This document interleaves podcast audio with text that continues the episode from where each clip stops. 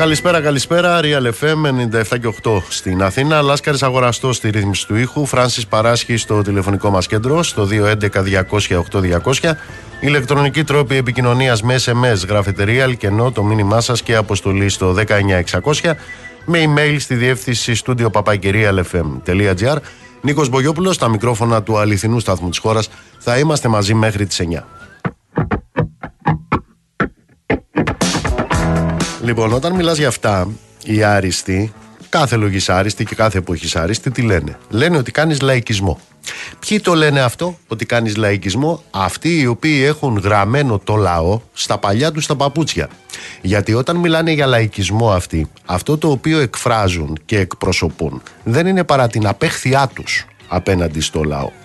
Τι έκαναν λοιπόν αυτοί οι άριστοι, έτσι για να λαϊκίσουμε λοιπόν σήμερα αυτοί λοιπόν σε αυτές τις συνθήκες, συνθήκες που η Ελστάτη, η δική τους δηλαδή, έτσι, η Ελστάτη, η υπηρεσία, λέει ότι 3 εκατομμύρια άνθρωποι είναι στα όρια της φτώχειας και του κοινωνικού αποκλεισμού.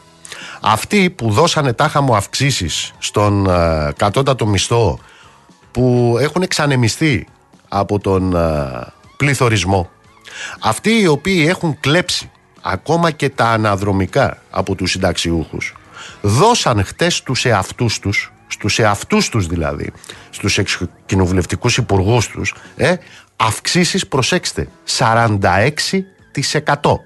Τι κάνουμε εμείς τώρα που το λέμε αυτό, εμείς τώρα που το λέμε αυτό, λαϊκίζουμε. Για βάλετε τον κύριο βουλευτή, ο οποίος ε, ερωτήθη χτες ε, γιατί έγινε αυτή η κίνηση και μάλιστα τούτη εδώ την ώρα στην εκπομπή της Γιάμαλη ήταν. Υπουργός ένα το έχω βαφτίσει αυτόν. Για βάλτον. Κοιτάξτε, η γενικότερη πολιτική είναι να αυξηθούν οι μισθοί. Η κυβέρνηση εκτίμησε και αποφάσισε να επιβραβεύσει το έργο των εξοκοινοβουλευτικών υπουργών Είχαν ανάγκη από επιβράβευση δηλαδή. Να αυξήσει τη μισθοδοσία τους. Έξι μήνες είναι υπουργοί. Πότε πρόλαβαν να κάνουν τόσο πολύ έργο για να επιβραβευτούν. για το έργο είναι συνέχεια κύριε Ριζούλη. Έτσι, πιθανότατα το αίτημα να υπήρξε και από την προηγούμενη κυβέρνηση αυτή τη στιγμή αξιολόγησε και έκρινε ότι πρέπει να δώσει τα συγκεκριμένα χρήματα στους εξοκοινοβουλευτικούς. Τώρα φταίω εγώ να πω πού τα βρήκατε αυτά τα φιντάνια; Έλα μου ντε φταίει. 46% αύξηση λοιπόν. Από τη νέα χρονιά οι κύριοι υπουργοί, οι κύριοι υφυπουργοί, οι κύριοι αναπληρωτές υπουργοί της κυβερνήσεως που δεν είναι βουλευτές, αυτό με τροπολογία που κατατέθηκε την τελευταία στιγμή. Έτσι γίνονται αυτά. Την τελευταία στιγμή γίνονται αυτά και συσχετίζει λοιπόν τις αποδοχές των εξοκοινοβουλευτικών ταγών ε, με αυτές του Προέδρου του Αρίου Πάγου. Σύμφωνα λοιπόν με τα αριθμητικά δεδομένα έτσι για να ξέρετε, οι ακαθάριστες αποδοχές του Προέδρου του Αρίου Πάγου είναι 8.314,56 ευρώ και ως εκ τούτου λοιπόν τώρα οι αποδοχές των εξοκοινοβουλευτικών υπουργών θα φτάσουν περί τα 7,5 χιλιάρικα ευρώ μηνιαίως. Γιατί θα γίνει αυτό, αυτό το είπε ο κύριος Γιώγιακας, αυτός είναι που ακούσαμε προηγουμένως, ο κύριος Βασίλης, ο οποίος είναι βουλευτής της Νέας Δημοκρατίας και το εξήγησε ο άνθρωπος γιατί γενικότερος στόχος είναι λέει να αυξηθούν οι μισθοί. Οι μισθοί. Γενικώς οι μισθοί. Οι μισθοί. Ε, για ξαναρίξω, το δύο βάλε τώρα. Η κυβέρνηση εκτίμησε και αποφάσισε να επιβραβεύσει το έργο των εξοκοινοβουλευτικών υπουργών Είχαν ανάγκη από επιβράβευση δηλαδή. Να αυξήσει τη μισθοδοσία τους. Αλλά αυτοί είστε.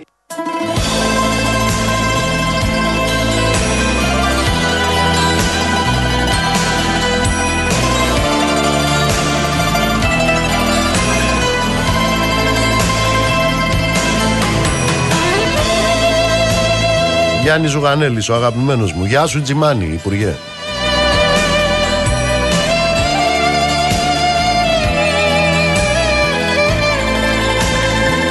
Γεια σου Τζιμάνι, Υπουργέ, με το μεγάλο σου ντοσιέ, με τη μαύρη την κουρσάρα, πώς τα κάναμε μαντάρα.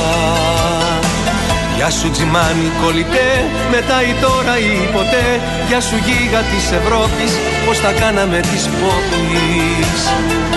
Ελλάς Ελλήνων Υπουργών Πατρίδα μου γλυκιά παρδόν πατρίδα μου γλυκιά παρδόν Ελλάς Ελλήνων υπουργών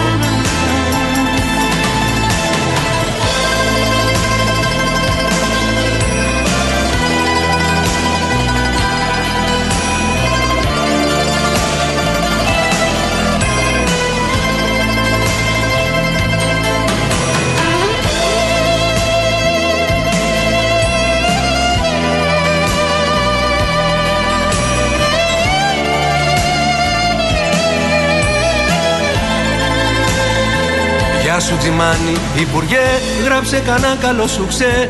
Να το λες όταν τελειώνει το μπλα μπλα σου στο μπαλκόνι. Γεια σου Τζιμάνι κολλητέ. Έλα να πάμε αγκαζέ. Μαύροι γάβροι και βαζέλες Σαν τους γιώτες της Βρυξέλλες. Έλα Ελλήνων υπουργό.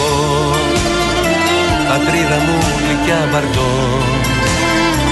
Πατρίδα μου γλυκιά βαρδό Ελλάς Ελλήνων Υπουργό Ελλάς Ελλήνων Υπουργό Πατρίδα μου γλυκιά βαρδόν Αυτά λοιπόν, έτσι για να λαϊκίσουμε λοιπόν, όπως λένε οι άριστοι, δώσαν στον εαυτό τους 46% αύξηση. Πάμε παρακάτω. Το θέμα το παρακάτω είναι ότι δεν τους προλαβαίνεις αυτούς τους τύπους.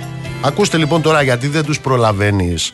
Σήμερα λοιπόν τι μάθαμε. Σήμερα μάθαμε ότι υπάρχει και πριβέ ηλιοβασίλεμα στην Ακρόπολη. Πριβέ ηλιοβα... Δεν το ξέρεις Λάσκαρη, τώρα θα ακούσεις. Πριβέ ηλιοβασίλεμα στην Ακρόπολη. Άμα είσαι μερακλής, έχει και πριβέ Ανατολή. Στην Ακρόπολη πάλι. Ακούστε λοιπόν, έχουμε μία επιδρομή εμπορευματοποίησης και αγορέας διαχείρισης της πολιτιστικής ε, κληρονομιάς, η οποία βεβαίως στοχεύει και είναι προφανές αυτό, στον αποκλεισμό του λαού, του λαού. Ποιου λαού, αυτών που έχουν γραμμένο στα παλιά τους τα παπούτσια, αυτοί που αποκαλούν τους άλλους λαϊκιστές. Αποκλεισμός λοιπόν των οικογενειών με μικρό εισόδημα, των φτωχών ανθρώπων, από την επαφή με τα μνημεία, δηλαδή με τα τεκμήρια της ίδια μας, της ίδιας μας της ιστορίας. Τι έχουμε λοιπόν, ακούστε. Έχουμε ευνηδιαστική αύξηση σοκ στα εισιτήρια των αρχαιολογικών χώρων και των μουσείων και μάλιστα πότε, χτες έγινε αυτό, δηλαδή την ίδια μέρα που τα δικαστήρια κρίνανε παράνομη και καταχρηστική την απεργία των ε, αρχαιοφυλάκων στην Ακρόπολη. Γιατί έκαναν απεργία; Γιατί αυτοί οι οποίοι είναι οι υπεύθυνοι για την ε, ιστορία αυτού του τόπου θέλουν να βάλουν λέει ιδιωτική εταιρεία ιδιωτική εταιρεία την οποία θα πληρώνει ο ελληνικός λαός 2 εκατομμύρια το χρόνο για να κόβει εισιτήρια. Δηλαδή για τη δουλειά που κάνανε οι δημόσιοι υπάλληλοι. Μέχρι τώρα. Κάναν απεργία λοιπόν οι αρχαιοφύλακες, τη βγάλανε βέβαια παράνομη. Και τη μέρα που τη βγάλανε παράνομη, αυτή την ε, απεργία, φέρανε μια ευνηδιαστική απόφαση για αύξηση στις τιμές των εισιτηρίων για να μπει κανείς στην Ακρόπολη και στα υπόλοιπα ε, στους υπόλοιπους αρχαιολογικούς χώρους και στα μουσεία. Έτσι λοιπόν, προσέξτε. Από την πρώτη Τετάρτου, ε, πρωταπριλιά δηλαδή του 24, το εισιτήριο για την Ακρόπολη εκτινάσεται στα 30 ευρώ. Όμως έχει κι άλλο.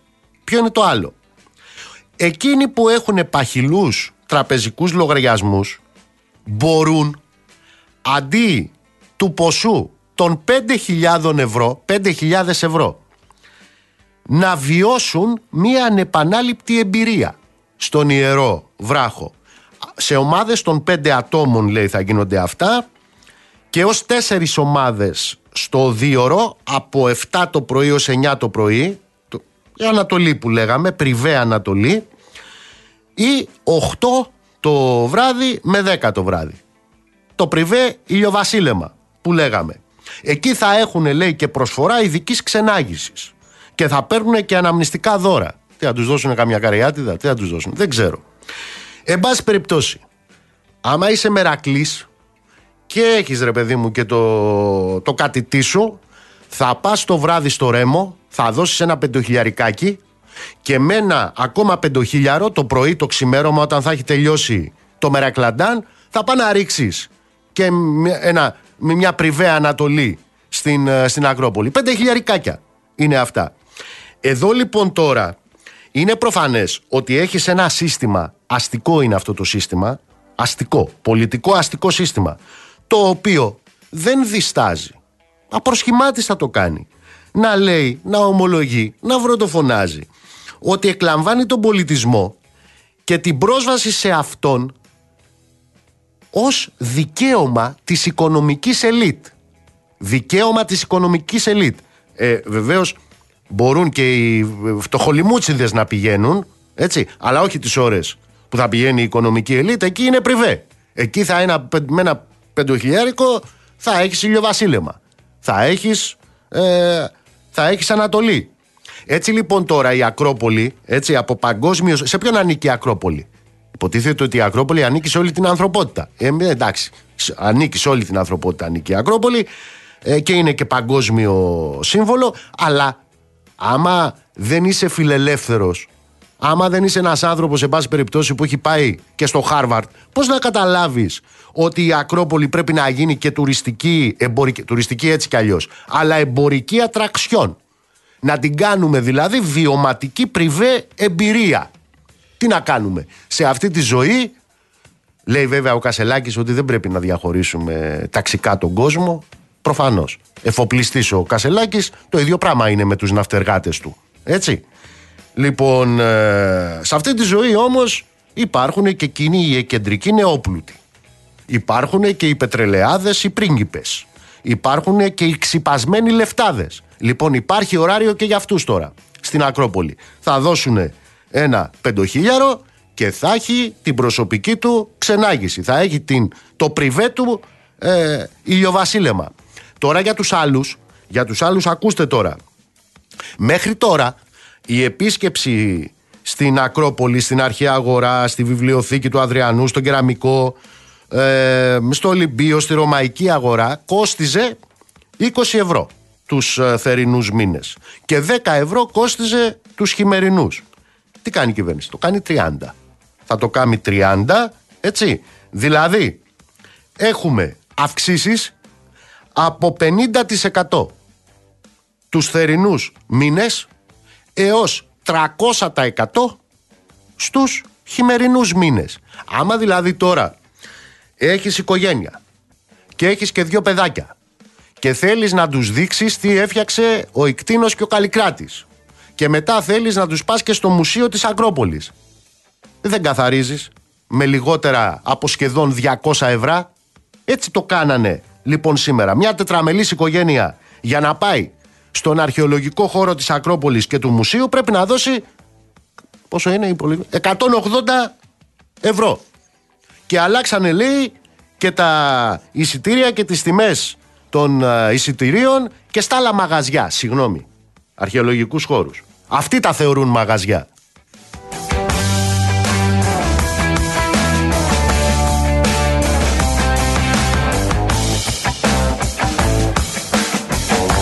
Και γιατί λέει το έχουν κάνει τώρα τούτο εδώ, ε, τώρα τούτο εδώ το έχουν κάνει γιατί πρέπει λέει να μην απαξιώνονται τα μνημεία.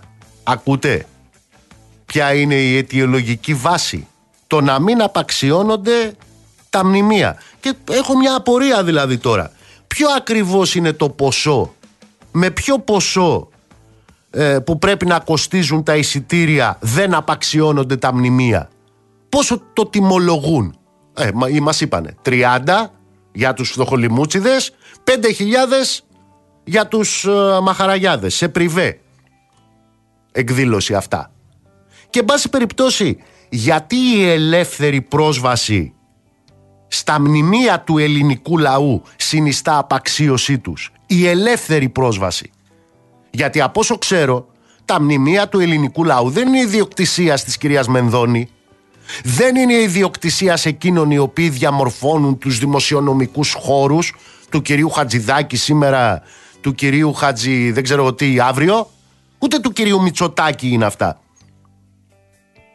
η αντίληψη ότι για να μην απαξιωθεί το μνημείο θα πληρώσεις τόσα, από πού τη βρήκανε; Είχανε ειδικό μάθημα στο Χάρβαρτ;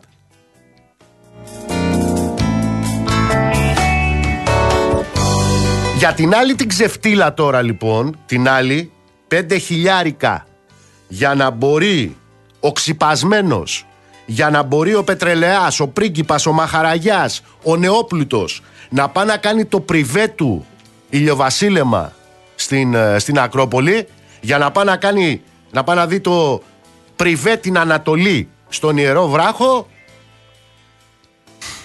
Τι σχόλιο να κάνεις τώρα; Τι σχόλιο να κάνεις; Ο τέμπορα ο Μόρες που λέγανε και οι άλλοι. Δεν ξέρω δεν τους στέλνουν το μήνυμα και στο Κολοσσέο να το κάνουν έτσι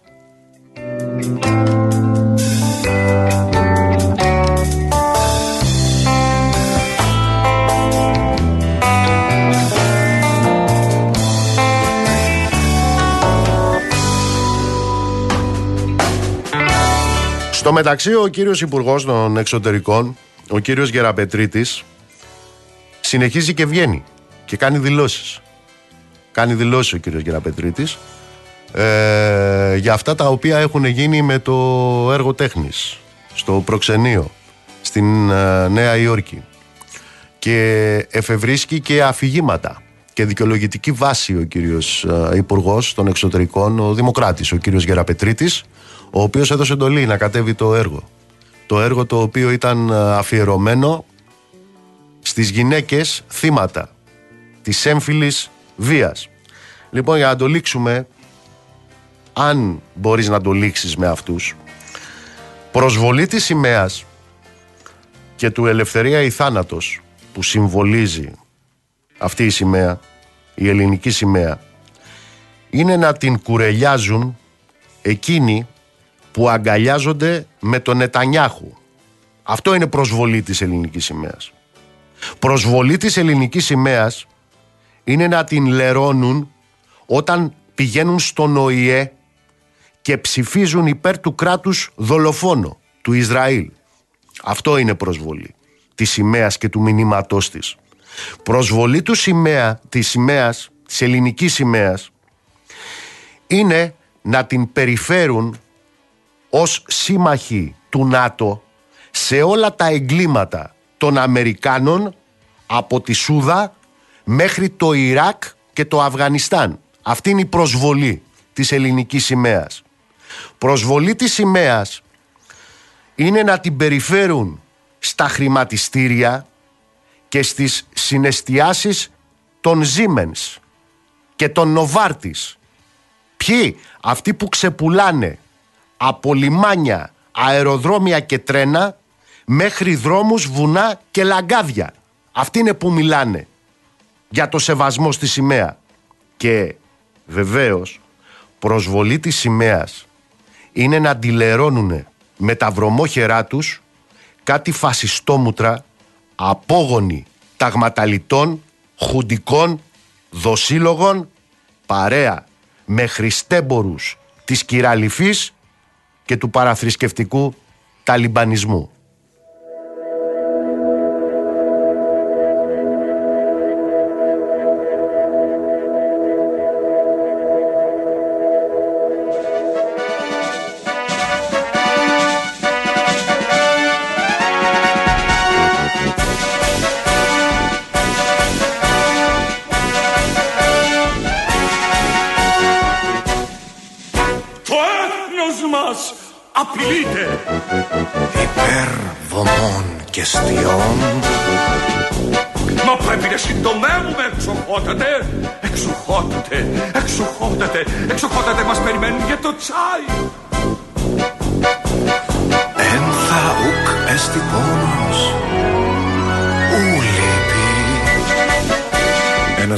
Ουρανός ξύνει τα χαμνά του. Ο άγνωστος στρατιώτης κρυώνει στο χιονόλερο. Ο υπουργός χειρονομεί μια γριά σταυροκοπιέται. Κύριε των δυνάμεων, των δυτικών βέβαια δυνάμεων. Κύριε των δυνάμεων, των δυτικών βέβαια δυνάμεων, σκασμός, σκασμός.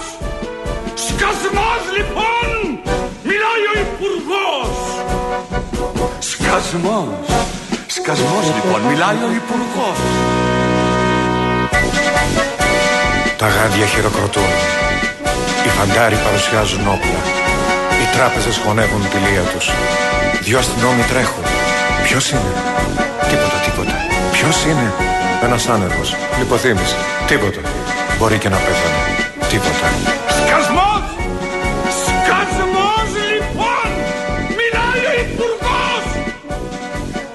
Πρέπει να εξοπλιστούμε να διαφυλάξουμε την ασφάλεια του έθνους. Μακάρι οι πεινώντες και οι διψώντες. Oh, sorry, ε, με συγχωρείτε. Η ελευθερία της πατρίδος ήθελα να πω.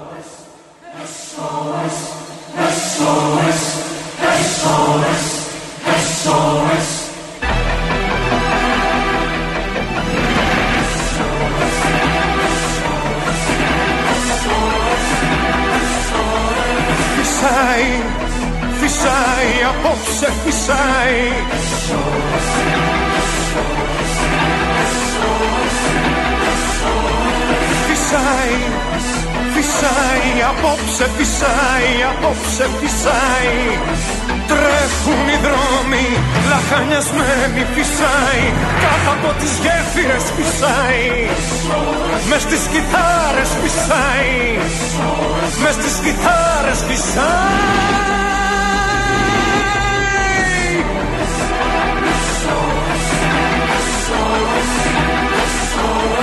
Φυσάει, φυσάει, απόψε φυσάει Μες στις κιθάρες φυσάει Μες στις κιθάρες φυσάει Μες στις κιθάρες φυσάει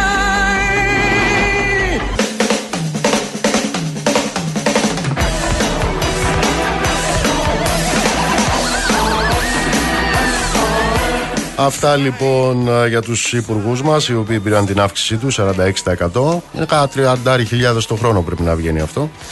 Ε, αυτά και με την Ακρόπολη. Όσοι θέτε, είπαμε, με 5 χιλιαρικάκια έχει πριβέ ξενάγηση επάνω και πριβέ ηλιοβασίλεμα. Α, για να λύσω ένα θέμα με έναν ε, φασισταρά τώρα εδώ. Ε, σας διαβάζω το μήνυμά του. Μου λέει, σε προκαλώ για τρίτη συνεχόμενη μέρα, σώπαρε. Για τους γύφτους που σκότωσαν, το σκότωσαν το βάζεις σε εισαγωγικά. Τον αστυνομικό θα πεις τίποτα; Ή θα το κάνεις για μια ακόμα φορά γαργάρα; Θα πεις επιτέλους πως οι τύποι αυτοί μόνο κακό κάνουν στην κοινωνία; Τέσσερα ερωτηματικά. Προφανώς και δεν έχεις τα κάκαλα να το κάνεις. Τρία αποσιοποιητικά εδώ. Γιατί είσαι όμοιός τους. Θαυμαστικό εδώ. Καταρχάς να σας πω ότι σήμερα η γενέτρια του 29χρονου αστυνομικού θρύνησε το χαμό του είχαμε τον ε, ταφή του. Η διαφορά τώρα με αυτό τον ε, αλυταρά που στέλνει αυτό το μήνυμα είναι η εξής. Αυτός βλέπει γύφτο. Αυτός λοιπόν ε, βλέπει στο γύφτο όπως λέει τον εγκληματία. Εδώ λοιπόν τι έχουμε; Έχουμε τη λογική της συλλογικής ευθύνης.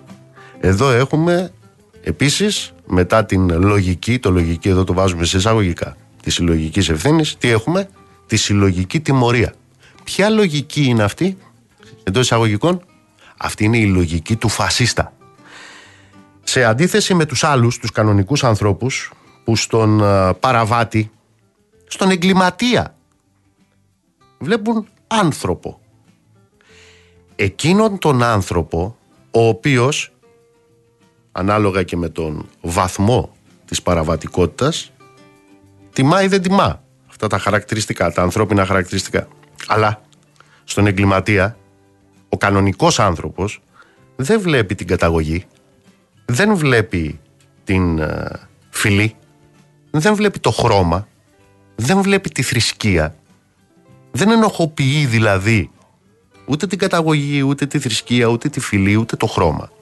Αυτή είναι φασισταρά η διαφορά ανάμεσα σε σένα που είσαι φασισταράς και στον κανονικό άνθρωπο.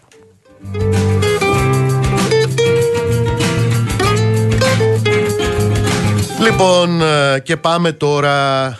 Ακούσαμε προηγουμένως πως το απήγγειλε αυτός ο τεράστιος ο Γιώργος ο Μιχαλακόπουλος τι κάνουμε όταν μιλάει ο Υπουργός. Σκασμό κάνουμε, έτσι.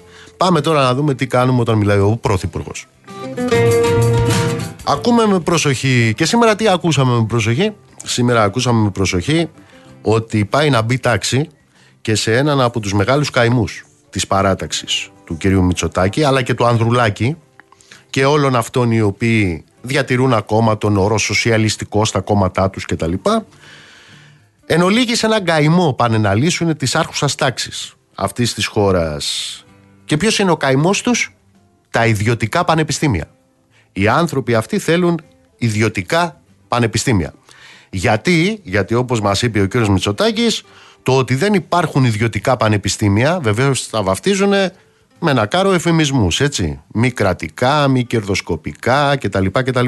Πώς λένε τα ράτζα επικουρικές κλίνες, πώς λένε τις υποκλοπές, το χαφιεδισμό δηλαδή, νόμιμες επισυνδέσεις, έτσι ακριβώς, και αυτό το οποίο ε, πάνε να νομοθετήσουν τα ιδιωτικά πανεπιστήμια, τι τα λένε, τα λένε μη κρατικά, μη κερδοσκοπικά. Γιατί το κάνουν αυτό, αυτό το κάνουν γιατί όπως εξήγησε ο κύριος Πρωθυπουργός σήμερα, είναι ιστορική εκπαιδευτική ανορθογραφία να μην υπάρχουν ιδιωτικά πανεπιστήμια. Ως εκ τούτου, η εκπαιδευτική ορθογραφία για τον κύριο Μητσοτάκη και την κυβέρνησή του τι είναι; Είναι το εμπόριο στην παιδεία. Αυτή είναι η ορθογραφία για αυτούς. Το εμπόριο στην παιδεία. Και βεβαίως η ταξική φραγμή. Ναι κύριε Κασελάκη υπάρχουν και τέτοιοι. Ναι. Λοιπόν, ε, αυτό λοιπόν θέλουν να νομιμοποιήσουν χρόνια τώρα. Μας είπε λοιπόν ο κύριος Πρωθυπουργός ότι αυτά τα μη κρατικά κατά τα άλλα, μη κερδοσκοπικά ΑΕΗ θα λειτουργούν ως παραρτήματα, λέει, ξένων, ε, ξένων πανεπιστημίων. Τώρα επίσης ανέφερε και τα περί αυστηρών ακαδημαϊκών ε, κριτηρίων. Αντιλαμβάνεστε βέβαια ότι όλο τούτο δεν είναι παραστάχτη στα μάτια αφού σε κάθε εμπόριο έτσι και σε αυτό της παιδείας τα κριτήρια ξέρετε ποιος τα διαμορφώνει. Τα διαμορφώνει η αγορά. Αυτός είναι που διαμορφώνει τα κριτήρια. Πάμε να δούμε τώρα τι γίνεται εδώ.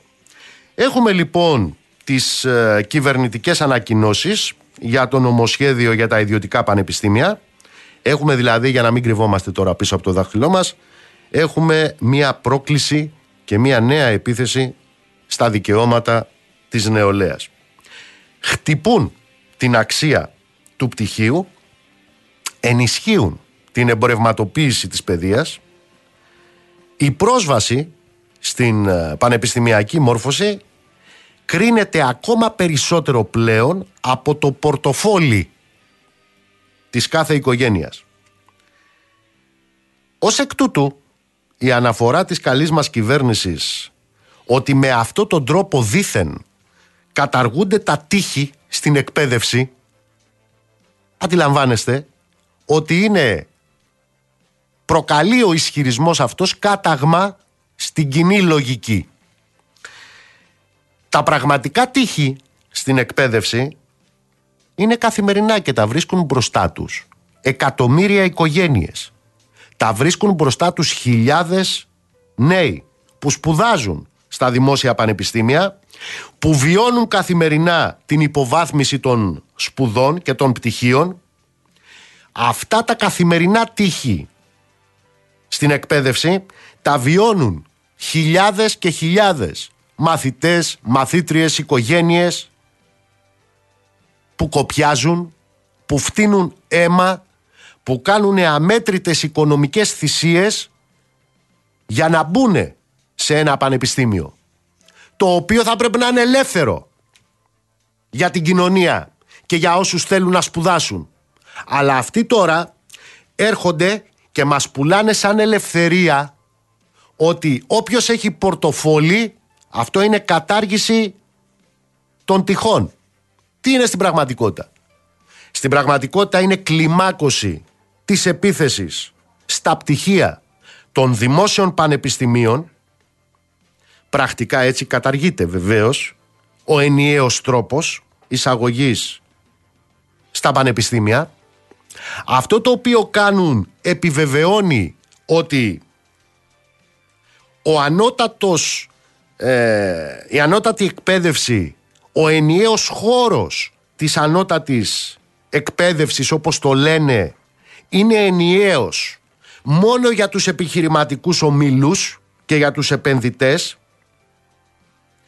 την ίδια ώρα που κάποιοι θα εισέρχονται στα ιδιωτικά πανεπιστήμια. Εδώ ανοίγω μία παρένθεση. Πιστεύετε εσείς ότι θα έρθει εδώ το Χάρβαρντ για να ανοίξει πανεπιστήμιο, παράρτημα και η Οξφόρδη και το Κέμπριτζ. Θα είχαν πάει στο Ντουμπάι. Τι θα γίνει; Θα πάρουν τη ρύθμιση αυτή, τα ΙΕΚ, και θα πουλάνε πλέον ιδιωτικά πανεπιστήμια. Έχουν φροντίσει ήδη βέβαια οι ίδιοι κυβερνώντες να εξομοιώσουν τα πτυχία με τα πτυχία των δημόσιων πανεπιστημίων. Έτσι λοιπόν, αυτά, με αυτά τα τάχα μου αυστηρά κριτήρια, ποια είναι τα αυστηρά κριτήρια, η φορολογική δήλωση. Το πόσα έχεις. Αυτά είναι τα αυστηρά τους κριτήρια.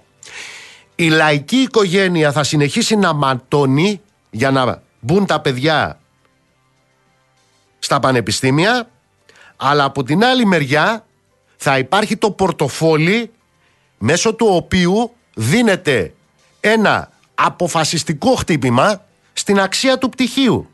Την ίδια ώρα που κόπτονται για το χάσμα δεξιοτήτων, τι ωραίες λέξεις που χρησιμοποιούν οι άνθρωποι, ε, το χάσμα δεξιοτήτων, τι κάνουνε; Δημιουργούν ακόμα περισσότερες κατηγορίες πτυχίων για το ίδιο επάγγελμα με αποτέλεσμα τι; Με αποτέλεσμα να μεγαλώνει η στρατιά των ανέργων, πτυχιούχων, να συμπιέζονται παράλληλα προς τα κάτω τα δικαιώματα όσων καταφέρνουν να εργάζονται. Αυτή είναι η πολιτική τους.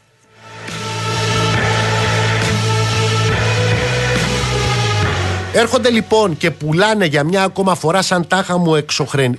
εξο... Ε, εξυγχρονισμό τη θεσμοθέτηση της αρχής που λέει θες να σπουδάσεις πλήρωνε. Θες να σπουδάσεις. Έχεις λεφτά. Άμα έχεις λεφτά θα πληρώσεις. Όμως ξέρετε αντικειμενικά αυτό που οδηγεί; Οδηγεί σε αύξηση του κόστους σπουδών και στα δημόσια πανεπιστήμια. Τι λένε οι φακύριδες; Άμα έχουμε λέει δημόσια ιδιωτικά πανεπιστήμια αυτό θα βελτιώσει την κατάσταση και στα δημόσια πανεπιστήμια. Αλήθεια; Εσείς που με ακούτε τώρα το έχετε δει αυτό στα δημόσια νοσοκομεία; Το είδατε; Την ώρα που παίρνουν εκατομμύρια επί εκατομμυρίων οι κλινικάρχες, οι ιδιώτες. Βλέπετε καμία αναβάθμιση στα δημόσια νοσοκομεία; Ξέρετε ποιο θα είναι το αποτέλεσμα; Το αποτέλεσμα θα είναι αντιδραστικές αλλαγές στα δημόσια πανεπιστήμια, συγχωνεύσεις, καταργήσεις τμήματων, νέοι κόφτες για τους ακταίους. Αυτό θα είναι το αποτέλεσμα, η, η συρρήκνωση του δημόσιου πανεπιστημίου.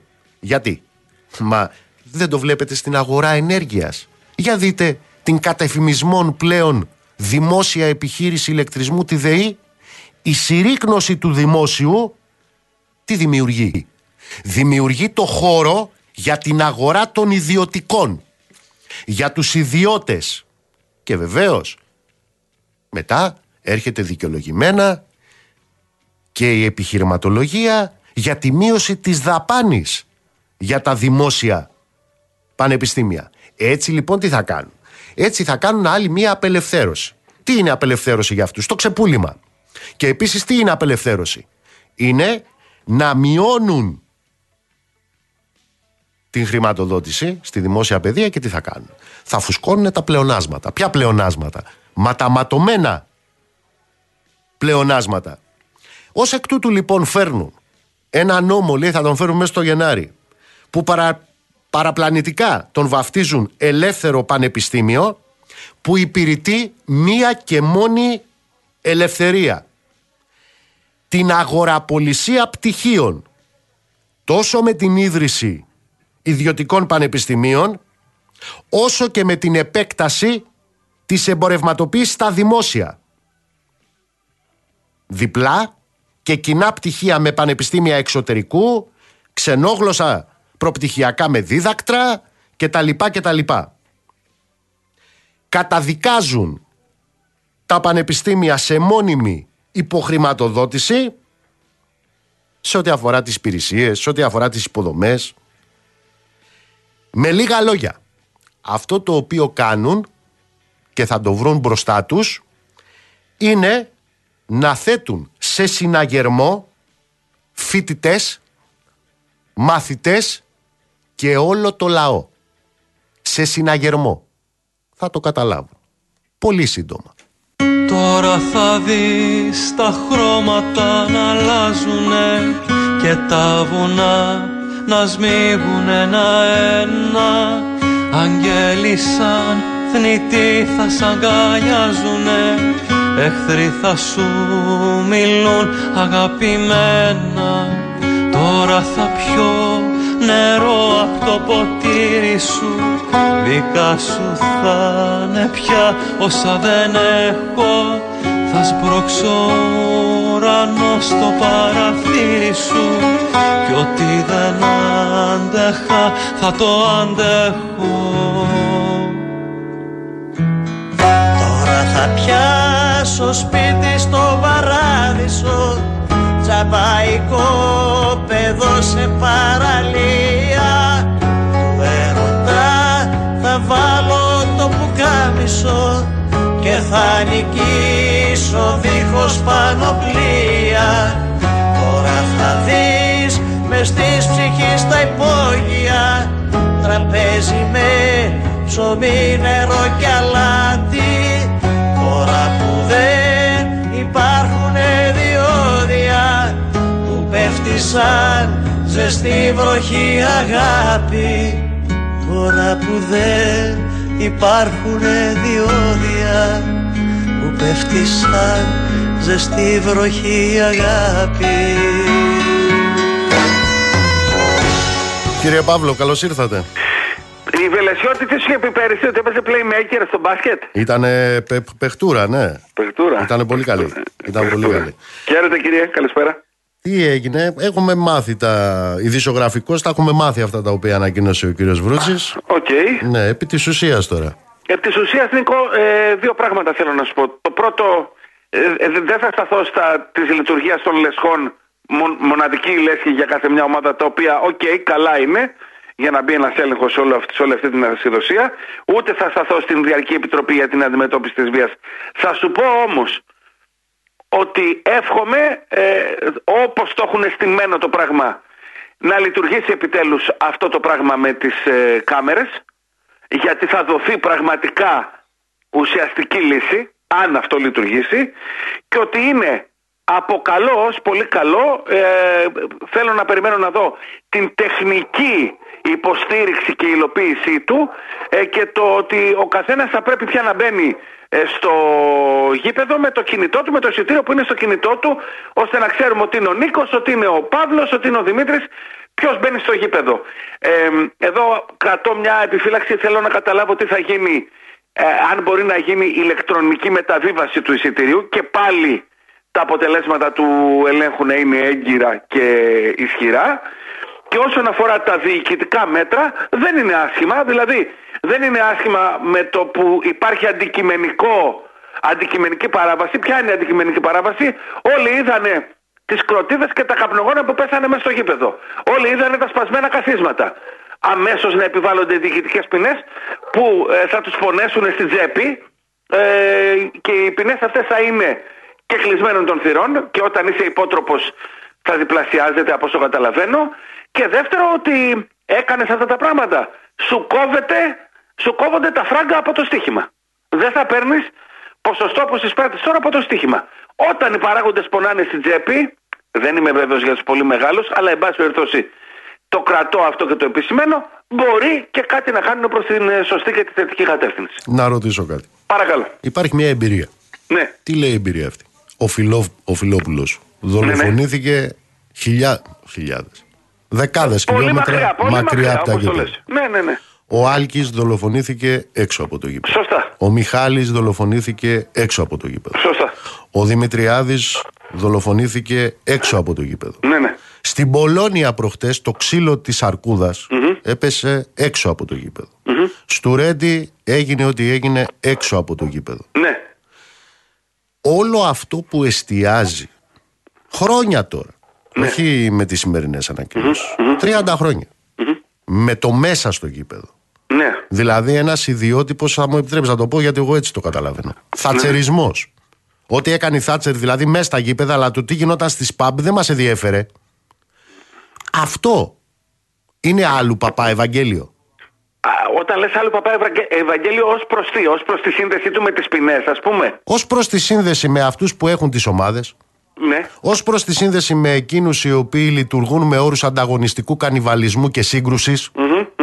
Όσον αφορά με εκείνους οι οποίοι κατά την κυβέρνηση έχουν ιδιωτικούς στρατούς, Νίκο, ως προς τη εάν σύνδεση- αποτρέψουμε τον πόλεμο των ιδιωτικών στρατών μέσα, Ναι. αυτό δεν πάβει να σημαίνει ότι υπάρχει πόλεμος.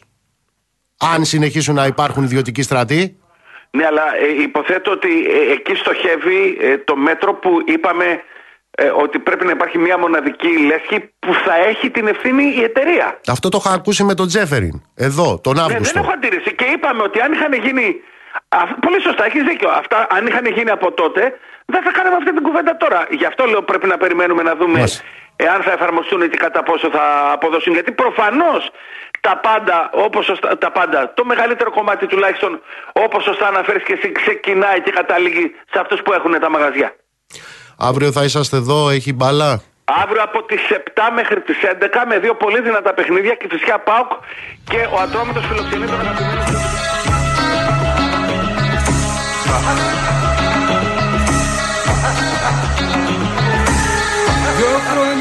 χρόνια είχα να σε δω Και σε συνάντησα ξανά μια Κυριακή.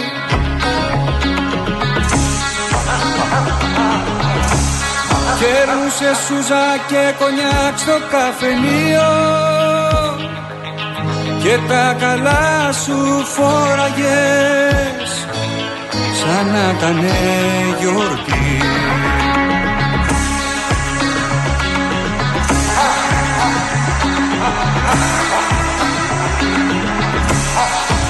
ήσουν φανταρός Για να σου πω καλός πολίτης. Μα ούτε και που γιόρταζες. Για να σου πω χρόνια πολλά. Τρελάδικο και φυλακή. Δυο χρόνια και έξι μήνες ή πια το ούζο κύπα. Για χαρά.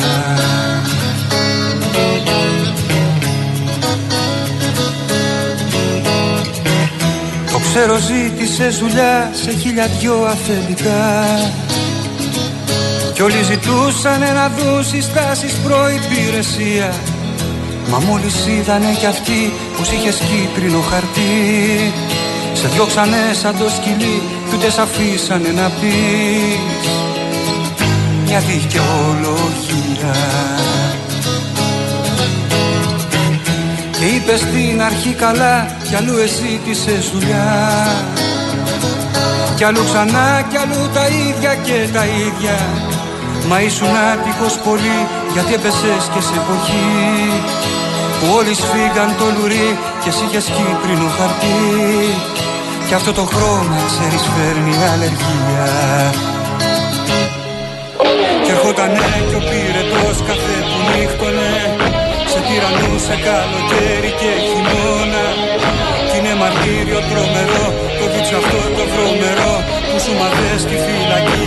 Εκείνος ο ψηλός απ' την τραπεζόνα. Σου λείπει σκόνη λευκή, το ξέρεις πως δεν φταίς εσύ. Φωτιές σου γένε το κορμί. Τάλι και βελόνα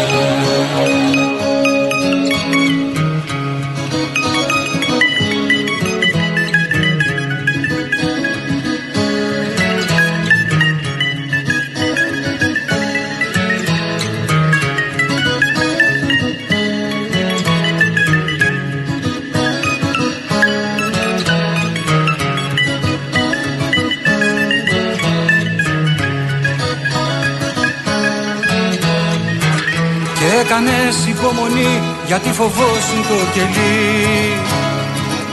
Καλό κι ανέστη μοναξιά και τον ασβέστη που πέφτε σαν χιόνι από το ταβάνι και μέχρι να σου πει η ψυχή δεν θα ξεχάσεις μια στιγμή. Κάποια βραδιά στη φυλακή φωνές και κλάματα Κι πάνε τ' άλλο το πρωί στο 15 το κελί Ότι βιάσαν οι παλιοί τον έφηβο το φάνη Κι όταν σε βρήκαν παγωμένο στο κελί σου Είπαμε αυτός είναι απόρα πια νεκρός. Και κάποιος έτρεξε τηλέφωνο να πάρει. Πέντε εβδομάδες τώρα υπόφερες το ξέρω Το ξέρω σου λείψε η σκόνη η λευκή. Και μου λέγες εκεί ξανά δεν θα γυρίσω Βαρέθηκα τις νύχτες τις λευκές. Σαν άνθρωπος κι εγώ θέλω να ζήσω. Δυο χρόνια είχα να σε δω Και σε συνάντησα ξανά μια Κυριακή. Κέρνουσε σούζα και κονιάκ στο καφενείο. Και τα καλά σου φοραγες Σαν να ήτανε Καλησπέρα, καλησπέρα σε όσους μπήκατε τώρα στη συχνότητα. Ξέρω ότι ο τρόπος με τον οποίο θα τον προσφωνήσω θα τον κάνει να με μαλώσει, αλλά δεν με νοιάζει. Μιλάμε για έναν άνθρωπο ο οποίος είναι σημείο αναφοράς στον αγώνα για την απεξάρτηση. Μιλάμε για έναν άνθρωπο ο οποίος είναι τιμή μου και προνόμιό μου να είναι φίλος μου και σύντροφός μου είναι μαζί μας ο Ηλίας Μιχαλαρέας, επιστημονικά υπεύθυνος στη μονάδα απεξάρτησης διάπλους, ένας άνθρωπος ο οποίος έχει διατελέσει μέλος Εθνικής Συντονιστικής Επιτροπής για τα Ναρκωτικά, πάνω από μια δεκαετία πρόεδρος του Εθνικού Συμβουλίου για τα Ναρκωτικά. Ηλία, καλώς ήρθες. Ευχαριστώ πολύ. Δική μου η τιμή ε, και ε, έχω να πω ότι ε, σε αυτή τη, τη μάχη που αφορά τα παιδιά μας, τα παιδιά του τόπου, το μέλλον αυτής της χώρας. Ε, είμαστε όλοι στην πρώτη γραμμή και αυτό με κάνει υπερήφανο ε, για τη φιλία σου και για ε, την υποστήριξή σου σε αυτόν τον αγώνα. Ηλία μου, πες μου, ακούμε όλες αυτές τις μέρες, τις εβδομάδες, προχωρούν από την κυβέρνηση σε αυτό το οποίο αποκαλούν αναδιάρθρωση είναι μια εξέλιξη η οποία έχει προκαλέσει συναγερμό σε κάθε φορέα καταπολέμησης των εξαρτήσεων, σε κάθε μονάδα, στους συλλόγους γονέων. Τι κάνουν, εξήγησε μας τι κάνουν. Ναι, ε, να πούμε καταρχάς ε, ε, ποια είναι η κατάσταση σε παγκόσμιο επίπεδο σήμερα. Αυτή τη στιγμή συντελούνται ε, σοβαρές αλλαγές σε ό,τι αφορά τη διακίνηση, εμπορία, χρήση και εξάρτηση ναρκωτικών ουσιών. Έχει αλλάξει το τοπίο ε, και αυτές ακριβώς οι αλλαγές επιβάλλουν ριζικές πραγματικές αναδιαρθρώσεις στο σύστημα παροχής υπηρεσιών και πρόληψης και θεραπείας αλλά και έρευνας, εκπαίδευσης και αξιολόγησης. Σε αυτό το περιβάλλον λοιπόν που οι, οι αλλαγές για να αντιμετωπιστούν, ε, αντιμετωπιστούν οι νέες προκλήσεις από τη χρήση ναρκωτικών ουσιών επιβάλλονται, ε, η κυβέρνηση αποφασίζει τη διάλυση του, του υπάρχοντος δικτύου και την από του μηδενός δημιουργία ενός αυθινοκεντρικού υδροκέφαλου φορέα, ο οποίος ονομάζεται ΕΟΠΑΕ, Οργανισμός Πρόληψης Αντιμετώπισης των Εξαρτήσεων. Ε, ε, ένα άλλο πολύ σημαντικό που πρέπει να κρατήσουμε είναι το εξής. Η παρέμβαση αυτή γίνεται σε ένα δίκτυο παροχής υπηρεσιών πρόληψης και απεξάρτησης που θεωρείται από τα καλύτερα στον κόσμο. Έχει τα καλύτερα θεραπευτικά αποτελέσματα στην Ευρωπαϊκή Ένωση και κατά συνέπεια στελεχώνεται από ένα άριστο επιστημονικό στελεχικό δυναμικό σε μια χώρα όπου έχει από τα χαμηλότερα ποσοστά εισόδου στη χρήση ε, και την ε, εξάρτηση από ναρκωτικές ουσίες. Άρα ε, αντί αυτό το σύστημα να ενισχυθεί, κατά συνέπεια λοιπόν ε, θα έπρεπε αυτό το σύστημα να ενισχυθεί. Ε, ανταυτού ε, ουσιαστικά διαλύεται, ομογενοποιείται και ξεκινάει από το μηδέν με τη δημιουργία αυτού του, του, του νέου φορέα. Και βέβαια αυτή η παρέμβαση έγινε χωρίς να προηγηθεί κάποιος διάλογος με τους εργαζόμενους, τους επιστήμονες, τους συλλόγους γονέων, ε, τους φορείς του, του αντιναρκωτικού κινήματος ε, και την ε, κοινωνία μας ε, γενικότερα. Μιλάμε δηλαδή για την διάλυση όπως περιγράφεται ενός αποτελεσματικού πανελλαδικού δικτύου που έχει χτιστεί τα τελευταία 40 χρόνια. 40 χρόνια και με τα αποτελέσματα τα οποία γνωρίζουμε αλλά και εσύ μας μεταφέρεις γιατί το κάνουν; Ναι. Ε, αυτό είναι, είναι ένα, ένα μεγάλο ερώτημα ε, να, να πούμε το εξής ε, ότι ε, εκτός όλων των άλλων του, του τζίρου, του οικονομικού, του, του, του, του κέρδους ε, του, του παράνομου χρήματος που διακινείται μέσα από τα ναρκωτικά. Είναι πάρα πολλά τα χρήματα και που αυτό το παράνομο χρήμα, το, το μαύρο χρήμα ε, ε, ξεπλένεται και νομιμοποιείται στη συνέχεια. Ε, η χρήση και η εξάρτηση είναι ένας ιδιότυπος τρόπος καταστολής και άσκησης κοινωνικού ελέγχου. Εγώ γι' αυτό είμαι πεπισμένος πλέον. Ε, γιατί γίνεται στη φάση αυτή; Ε, γίνεται γιατί ε, η, η, η, παροχή υπηρεσιών απεξάρτησης ε, πρέπει να, η δημόσια ε, παροχή υπηρεσιών απεξάρτησης πρέπει να συρρυκνωθεί, ε, πρέπει να ιδιωτικοποιηθεί με την είσοδο ιδιωτών ή με μορφή ιδιωτικών κλινικών ή με τη μορφή των γνωστών ΜΚΟ, μη κερδοσκοπικών οργανώσεων και, και τα λοιπά.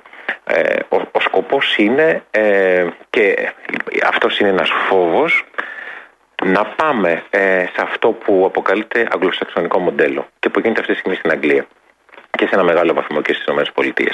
Τι γίνεται εκεί, ε, συρρυκνώνεται η κοινωνική πολιτική, το κράτος πρόνοιας, ε, όσο γίνεται περισσότερο και στη, στη θέση του μπαίνουν ομάδες αυτοβοήθειας, κοινωνικής αλληλεγγύης, οι οποίες ε, δεν ε, θα, κοστίζουν, θα κοστίζουν τίποτα.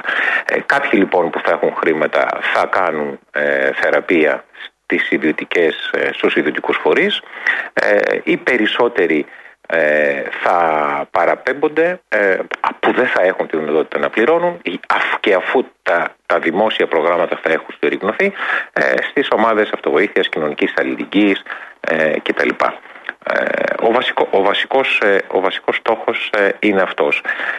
Και είναι αυτός γιατί, γιατί στα πλαίσια των αλλαγών που, έχουν που παρατηρούνται αυτή τη στιγμή η ίδια υποκατάσταση έτσι όπως την ξέραμε με τη μεθαδόνη και την βουπρανορφίνη η υποκατάσταση των οπιοειδών δηλαδή δεν μπορεί, έχει αποτύχει και έχει αποτύχει. Εμείς πάντα το λέγαμε αυτό, ότι σε μια περίοδο πολιτοξικομανίας δεν μπορείς να, να υποκαθιστάς μόνο τα οπιοειδή, γιατί τα παιδιά κάνουν παράλληλη χρήση και άλλων ουσιών, συνταγογραφούμενων ή μη ουσιών. Ε, τώρα όμως, ε, με την είσοδο νέων ουσιών, όπως είναι η συνθετική κάναβη, ε, όπως είναι η ξυλαζίνη ή άλλες ουσίες, η, η, η υποκατάσταση ε, έτσι όπως λειτουργεί δεν τις καλύπτει. Με αποτέλεσμα ε, να αναδιαρθρώνεται γιατί κοστίζει πολύ περισσότερο από τη θεραπεία ε, η παροχή ε, ε, υπηρεσιών υποκατάστασης και να πηγαίνουμε σε ένα μοντέλο ε, χώρων εποπτευόμενης χρήσης. Εκεί δηλαδή όπου θα νομιμοποιείται η χρήση σε ασφαλές εντός εισαγωγικών περιβάλλον. Ονομοτελειακά δηλαδή μιλάμε για κατάργηση στην ουσία θεραπευτικών δομών και υπηρεσιών. Βέβαια, δεδομένου του γεγονότος ότι ε, όλες οι, οι, οι, οι, γνωστές μέχρι σήμερα μονάδες ή προγράμματα καταργούνται. Καταργείται το ΚΕΦΕΑ, καταργείται ο ΚΑΝΑ, ε, καταργούνται οι τρεις μονάδες του Εθνικού Συστήματος Υγείας 18 Άνω, Διάπλους και Ψυχιατρικό Νοσοκομείο Θεσσαλονίκης Ιαννός και Αργό, τα προγράμματά του. Ε, μπαίνουν στον ενιαίο φορέα που σημειωτέων είναι νομικό πρόσωπο ιδιωτικού δικαίου ο οποίος θα λειτουργεί με ιδιωτικο-οικονομικά κριτήρια κόστους-οφέλους ε, και ε, από αυτή την άποψη δέστε το Εθνικό Σύστημα Υγείας για παράδειγμα συρρυκνώνεται περαιτέρω. Φεύγουν οι τρεις μονάδες του, ε, περνάνε ως νομικά πρόσωπα ιδιωτικού δικαίου στο νέο, στο νέο ε, φορέα ε, και μέσα σε αυτόν τον νέο φορέα εντάσσονται ε, ισότιμα ε, οι ιδιωτικοί φορείς. Ε, ΜΚΟ ή οι ιδιωτικές κλινικές κάποιες εκ των οποίων μέχρι σήμερα λειτουργούσαν με ευθύνη των ε, κυβερνήσεων ε, των μέχρι τώρα κυβερνήσεων παράνομα. Σε αυτό που φτιάχνουν, σε αυτό που αντιλαμβάνεστε εσείς ότι πάνε να φτιάξουν ε, ο ρόλος των, κοινωνικο, των κοινωνικο-οικονομικών συνθήκων που εσείς τις παλεύετε βρίσκεται στην ίδια ιεράρχηση δηλαδή η φτωχοποίηση, η ανασφάλεια, η αύξηση της βίας όλα αυτά που προκαλούν την αποξένωση και την αλωτρίωση ε, παίζουν κάποιο ρόλο στο σκεπτικό τους και στην αντιμετώπιση του, του προβλήματος. Όχι, απολύτως κανένα. Σύμφωνα με, με αυτό που. Ε, ε, γενικότερα όχι. Το, το ξέρουμε αυτό. Πια δεν λαμβάνεται υπόψη κλπ. Ειδικότερα όμως με αυτό, με το νομοσχέδιο το οποίο έχει, έχει διαρρεύσει έτσι όπως ε, όπως το είδαμε γιατί ακόμα ε, την τη, τη, πραγματική μορφή του δεν την έχουμε δει ε, διαφαίνεται ότι εξοβολίζεται στο πύρητο εξώτερων το κοινωνικό φαινόμενο της εξάρτησης πάβει να θεωρείται η εξάρτηση κοινωνικό φαινόμενο, θεωρείται ε, ένα ιατρικό πρόβλημα, ένα βιολογικό πρόβλημα. Ε, η, η πρόληψη και η απεξάρτηση χάνουν το κοινωνικό τους χαρακτήρα, τα κοινωνικά τους χαρακτηριστικά, ε, τη στιγμή που όλοι ξέρουν πως η αντιμετώπιση των ναρκωτικών αφορά όλη την κοινωνία και, και όχι ε, μόνο τους ειδικούς. Άρα λοιπόν, όλοι αυτοί οι παράγοντες, οι οποίοι είναι καθοριστικοί και αποτελούν τη βασική αιτία για την εξάπλωση της, των ναρκωτικών ε, ε, με τη μορφή πανδημίας πλέον ε, δεν λαμβάνονται υπόψη. Και ποιοι είναι αυτοί, είναι η ανεργία, όπως είπατε, είναι η σχολική διαρροή, είναι η οικονομική πολιτιστική φτώχεια, ε, είναι η, η ναρκοκουλτούρα, ε, η αποξένωση, η αλωτρίωση του, του νέου ανθρώπου, του σύγχρονου ανθρώπου, ε, είναι η συλλογικότητα και η κοινωνική αλληλεγγύη, δεδομένου του γεγονότος ότι, ξέρετε, οι, οι, οι μονάδες απεξάρτητες μέχρι σήμερα ε, είχαν, είχαν ε, η θεραπεία μέσα στις μονάδες ευεξάρτησης μέχρι σήμερα, τα στεγνά θεραπευτικά προγράμματα, είχαν κοινωνικό χαρακτήρα. Η θεραπεία συνδέεται με, με το ευρύ κοινωνικό πλαίσιο και μέσα σε αυτή λειτουργούσε. Γι' αυτό έχει και από τα καλύτερα θεραπευτικά αποτελέσματα στον κόσμο. Πριν από λίγες μέρες είχατε ένα επιστημονικό συνέδριο. Ήταν, πλημμύρισε το ΣΕΦ, ήταν εκεί και το ΚΕΘΕΑ και ο Σύλλογος Γονέων ε, από όλες τις θεραπευτικές κοινότητες ε, και η κοινότητα διάπλους ε, και οι εργαζόμενοι στο ψυχιατρικό νοσοκομείο. Ε, τι αποφασίσατε και τι θα κάνετε, Ηλία; Ναι. Ε, να πούμε ότι η, η πρόταση για το συνέδριο έγινε από το Σύλλογο Γονέων και Φίλων Διάπλους και είχε ε, ευρύτατη αποδοχή. έγινε αποδεκτή από όσους εμπλέκονται ε, στην απεξάρτηση, ε, επιστημονικό προσωπικό, στελεχικό δυναμικό και από ε, τους φορείς των εργαζομένων που, που, που προαναφέραμε. Ε, εκεί λοιπόν ουσιαστικά τι έγινε με έναν βαθύ ουσιαστικό επιστημονικό λόγο με μια βαθιά ουσιαστική επιστημονική επιχειρηματολογία αποδομήθηκε όλο το πολιτικό περιεχόμενο του καινούργιου νομοσχεδίου. Αυτό είναι πάρα πολύ σημαντικό. Και ήταν όλοι εκεί. Ήταν πάνω από 600 συμμετέχοντες, ε, παρόντες στη διαδικασία. Ε, αποφασίσαμε δύο-τρία πράγματα. Ε, ε, τα οποία ουσιαστικά συμπυκνώνται σε, σε δύο-τρεις σκέψεις. Ένα είναι η απόσυρση αυτού του νομοσχεδίου. Να παραμείνουν τα πράγματα όσο έχουν. Ε, να είναι αποκλειστικά δημόσια και δωρεάν η παροχή υπηρεσιών πρόληψης θεραπείας, έρευνας, αξιολόγησης και εκπαίδευσης. Γιατί μην ξεχνάτε ότι υπάρχει και η έρευνα, και η έρευνα μέσα στην υπόθεση της αντιμετώπισης των ναρκωτικών, που εκεί τα χρήματα επίσης είναι πάρα πολλά και καραδοκούν οι ιδιώτες.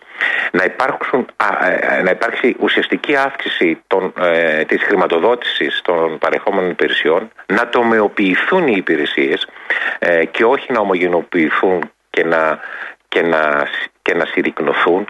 Ε, αποφασίσαμε να διασφαλιστεί η θεραπευτική σχέση, ε, το θεραπευτικό συνεχές και το θεραπευτικό πλαίσιο ε, και αυτό έχει πολύ μεγάλη σημασία. Κοιτάξτε εδώ κάτι άλλο πολύ σοβαρό που γίνεται.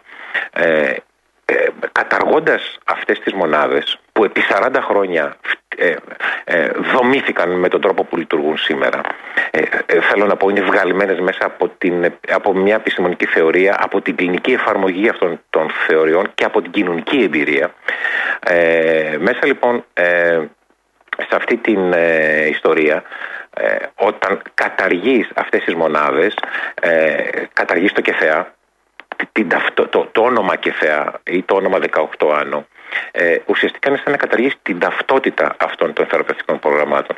Και καταργώντας την ταυτότητα των θεραπευτικών προγραμμάτων αποϊστορικοποιείς ε, όλη αυτή την προσπάθεια αντιμετώπισης του προβλήματος. Και ξεκινάς από το μηδέν. Ε, δεν γίνεται μόνο στις εξαρτήσεις αυτό, η προσπάθεια αποϊστορικοποίησης του προβλήματος ε, ε, των ναρκωτικών γίνεται και σε άλλους τομείς. Ε, γιατί γιατί ο, ο, ο, ο, ο λαός που δεν ξέρει που έρχεται δεν ξέρει που πάει. Οι λαοί που δεν γνωρίζουν την ιστορία τους είναι καταδικασμένοι να χαθούν, χάνονται. Ε, καταργούν λοιπόν την έννοια της θεραπευτικής ομάδας και του θεραπευτικού συνεχτού, του, του, την έννοια των θεραπευτικών προγραμμάτων. Και μπορεί να ονομάζονται ΕΟΠΑΕ 1, ΕΟΠΑΕ 2, ΕΟΠΑΕ 3 ε, ή οτιδήποτε άλλο. Ε, επίσης κάτι άλλο πολύ σοβαρό. Δεν υπάρχει η έννοια της πρόληψης πουθενά ε, στο καινούργιο νομοσχέδιο. Ε, ε, οι υπηρεσίε της πρόληψης, μέσα, έτσι όπως ξέραμε μέσα από τα κέντρα πρόληψης, ουσιαστικά ε, το 27 καταργούνται. Και δεν υπάρχει καμία πρόβλεψη για το τι θα γίνουν στη συνέχεια. Φοβόμαστε ότι θα συρρυκνωθούν ε, σε τέτοιο βαθμό που δεν θα μπορούν να, να, να προσφέρουν πραγματικές υπηρεσίες πρόληψης, ευαισθητοποίησης, ενημέρωσης και αγωγής της υγείας της κοινότητας. Θα κάνουμε το εξής. Καταρχάς να πω ότι θα είμαστε παρόντες ε, σε όλες τις ε, κινήσεις σας, σε όλους τους αγώνες σας και σε δεσμεύω ότι όταν θα βρεθείς στην Αθήνα θα έρθεις ε, στο στούντιο. Ευχαριστώ, μεγάλη μου τιμή και χαρά. Απ' το κακό και τα διωγμένο κι όπως ενίστευες στη δίκοπη ζωή σε βρήκα ξαφνικά σημαδεμένο. Να σε χιω κάτω κόσμος ξεγραμμένο κι ο πάνω κόσμος να είναι η τροχή που σε έχουν στα στενά κυνηγημένο. Και πήρες του καιρού τα αλφαβητάρι και της αγάπης λόγια φυλαχτώ για να βρει πάλι ρίζα το χορτάρι και πήρε την ελπίδα και τη χάρη. Ψηλά να πας να χτίσεις κύβωτο με την ελπίδα μόνο και τη χάρη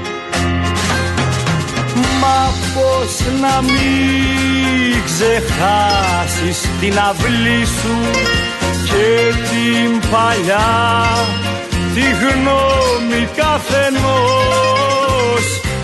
Όσους κρυφά περπάτησαν μαζί σου να σημαδεύουν πάλι τη ζωή σου και να σε το πουλί κι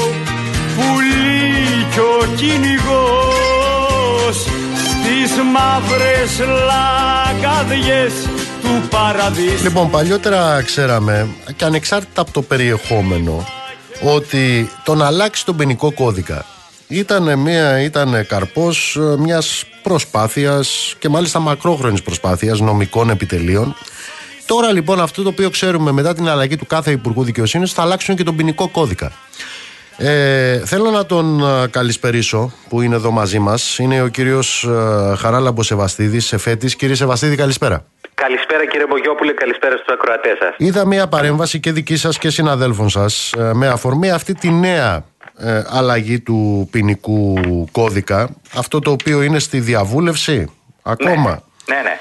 Και θέλουν να μας μεταφέρετε τις, ε, τις σκέψεις σας. Καταρχάς, αυτή η διαδικασία κάθε τρεις και λίγο, η αλλαγή του ποινικού κώδικα είναι κάτι κανονικό; Προφανώς δεν είναι κάτι κανονικό.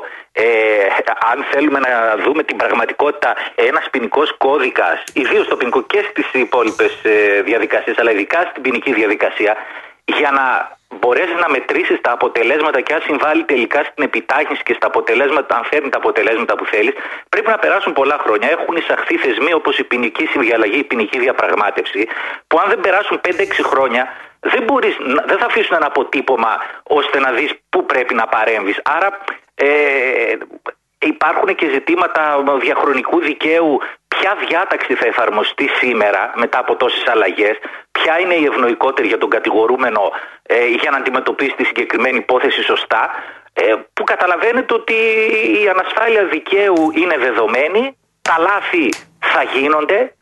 Ε, είπατε όμως κάτι κάνοντας την εισαγωγή που είναι το πιο σημαντικό. Ε, τρία είναι τα χαρακτηριστικά αυτού του σχεδίου νόμου τα οποία το κάνουν άκρος προβληματικό.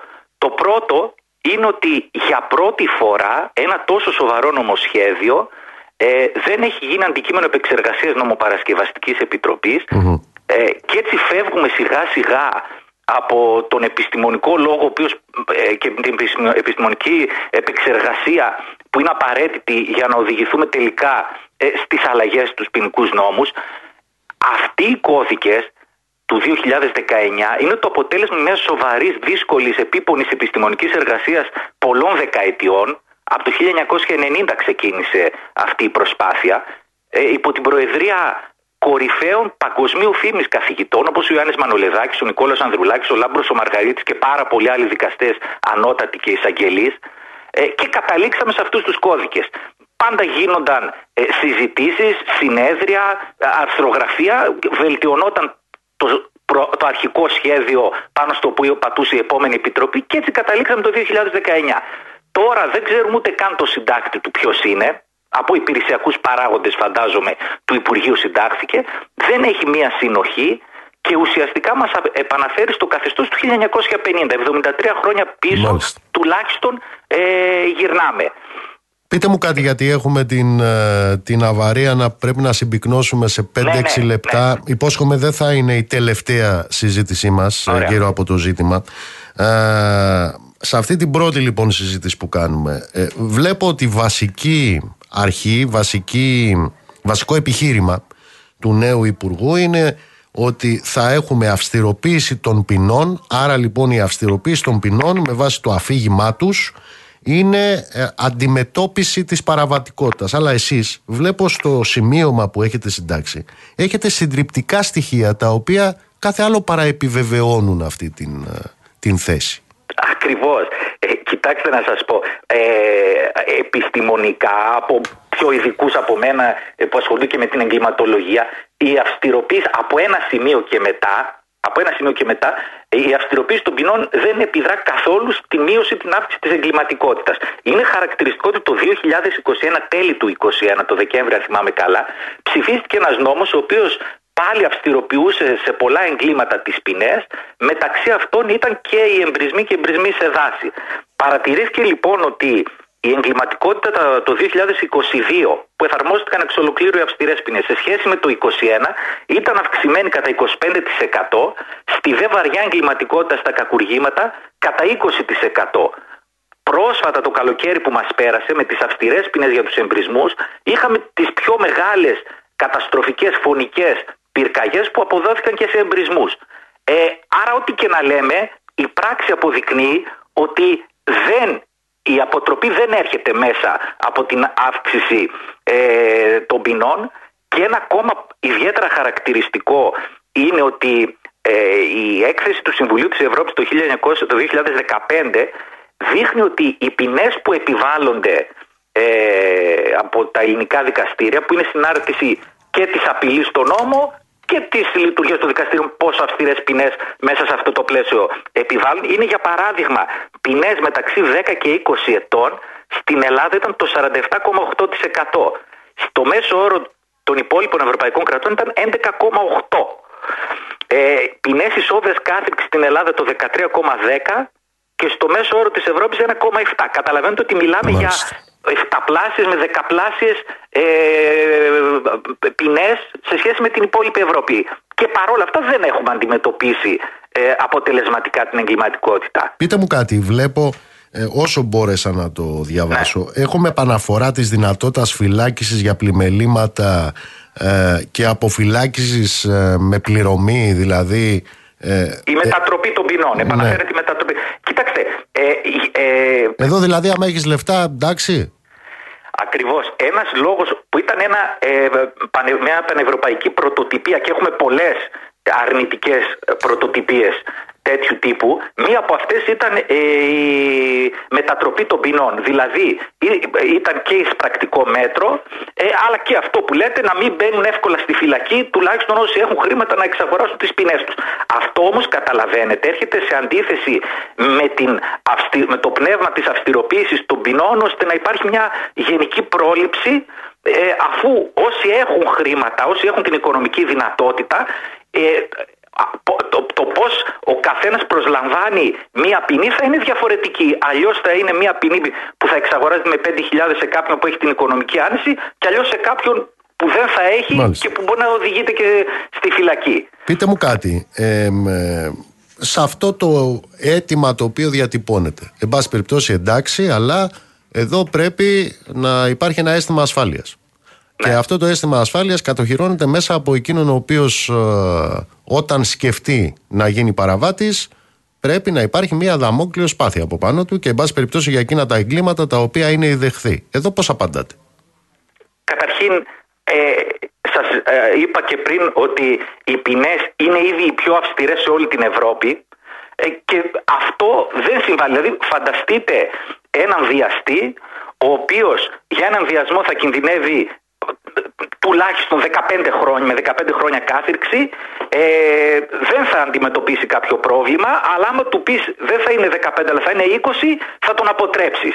Αυτό δεν ξέρω κατά πόσο μπορεί να σταθεί στη λογική. Ε, η, ούτως ή άλλως αυτά που καθημερινά απασχολούν τη δημοσιότητα και τα χαρακτηρίζουν τα ιδεχθή εγκλήματα τα περισσότερα, για να μην πούμε όλα, τιμωρούνται και με ποινή σόβια κάθυρξη. Δεν πρόκειται περί αυτού.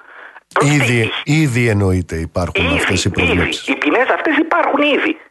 Δηλαδή πολιετής καθήρξη και ισόβε υπάρχουν. Προβλέπονται.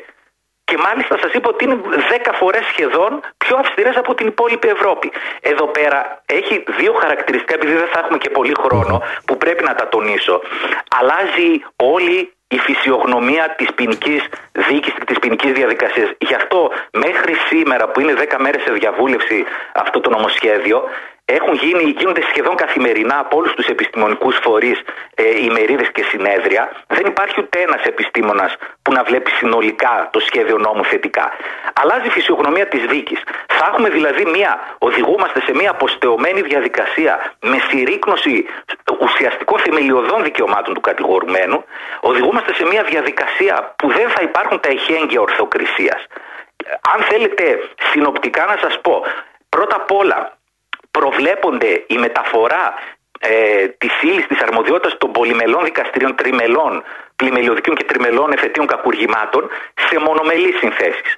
Αντιλαμβάνεστε ότι η σοβαρότητα με την οποία πρέπει ένα δικαστήριο να αντιμετωπίζει κάθε υπόθεση και ιδίως αυτές τις σοβαρές τις κακουργηματικές, ε, απαιτεί πολυμελή σύνθεση με ανταλλαγή απόψεων για να καταλήξουμε σε ένα ορθό αποτέλεσμα. Εδώ πέρα συρρυκνώνεται ακόμα και παρά την επιταγή του συντάγματος για να υπάρχουν μεικτά ορκωτά δικαστήρια και πάντως πολυμελή συνθέσεις. Ε, είναι πανευρωπαϊκή, είπαμε για πανευρωπαϊκές πρωτοτυπίες, είναι και αυτή μια πρωτοτυπία. Πουθενά στην Ευρώπη πλην της Μάλτας που ακολουθεί το αγγλοσαξονικό δίκαιο δεν υπάρχει μονομελές δικαστήριο που να δικάζει κακουργήματα. Πουθενά. Μόνο στην Ελλάδα. Πείτε μου, πείτε μου κάτι τελευταίο πριν ναι. ε, ε, επαναλαμβάνω θα ανανεώσουμε αυτό το ραντεβού για Ναι, ναι. τις επόμενες μέρες. Ε, είχα ακούσει μ, να διατυμπανίζεται ότι θα υπήρχε σε αυτό το νομοσχέδιο η επαναφορά του αυτεπάγγελτου της ποινικής δίωξης τραπεζικών στελεχών για Ναι. οικονομικά αδικήματα. Αλλά δεν το είδα πουθενά στη σύνοψη των βασικών σημείων. Υπάρχει μέσα. Όχι, υπά- υπάρχει πράγματι, αλλά να σας πω τι έγινε. Για πείτε μου. Ε, στην, στο ποινικό δίκαιο ισχύει η αρχή της εφαρμογής συνταγματικά κατοχυρωμένη της εφαρμογής του ευμενέστερου νόμου. Δηλαδή, αν από τότε που θα Α, τελέσει την πράξη μάλιστα. μέχρι τότε που θα δικαστεί ισχύσουν περισσότερες διατάξεις, θα εφαρμοστεί για σένα αυτή που είναι πιο επίοικης, ευμενέστερη για σένα. Αυτό σημαίνει ότι τα τραπεζικά στελέχη για να τους ξαναπασχολήσει για τις σοβαρές κακουργηματικές υποθέσεις τέτοια υπόθεση έχουν ακόμα 15-20 χρόνια ε, μέχρι να τελεστεί και να δικαστεί για να επανα... Θέλω να πω δηλαδή ότι όσα κακουργήματα τελέστηκαν μέχρι σήμερα εμπίπτουν ούτως ή άλλως στις ευμενέστερες διατάξεις της ε, κατέγκλησης δίωξης.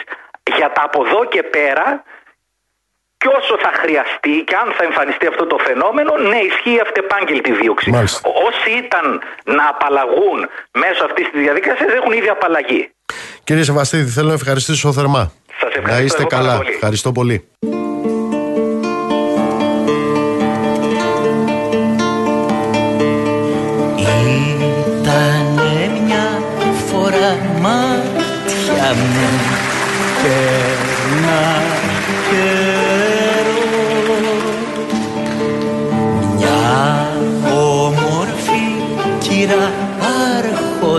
Αρχόντισα να σε Να πω ότι λαμβάνω δεκάδες μηνύματα από τους ασεπίτες του 2008. Αυτό το οποίο συμβαίνει εναντίον τους είναι παράλογο και εξοργιστικό. Να στείλω πολλούς πολλούς ε, χαιρετισμούς σε όλες και όλες. Σε ευχαριστώ πάρα πάρα πολύ για τα μηνύματά σας. Αύριο δεν θα είμαστε μαζί, θα είναι εδώ τα παιδιά από το αθλητικό. Θα είμαστε όμως μαζί την Παρασκευή στις 7 με έναν σπουδαίο ερμηνευτή, με έναν αγαπημένο φίλο, με τον Κώστα Θωμαίδη. Το ραντεβού μας είναι την Παρασκευή στις 7 η ώρα το απόγευμα, ψυχή βαθιά.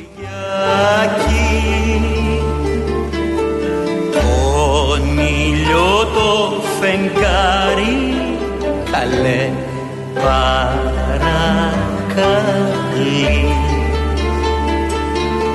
Ήλιε μου φώτισε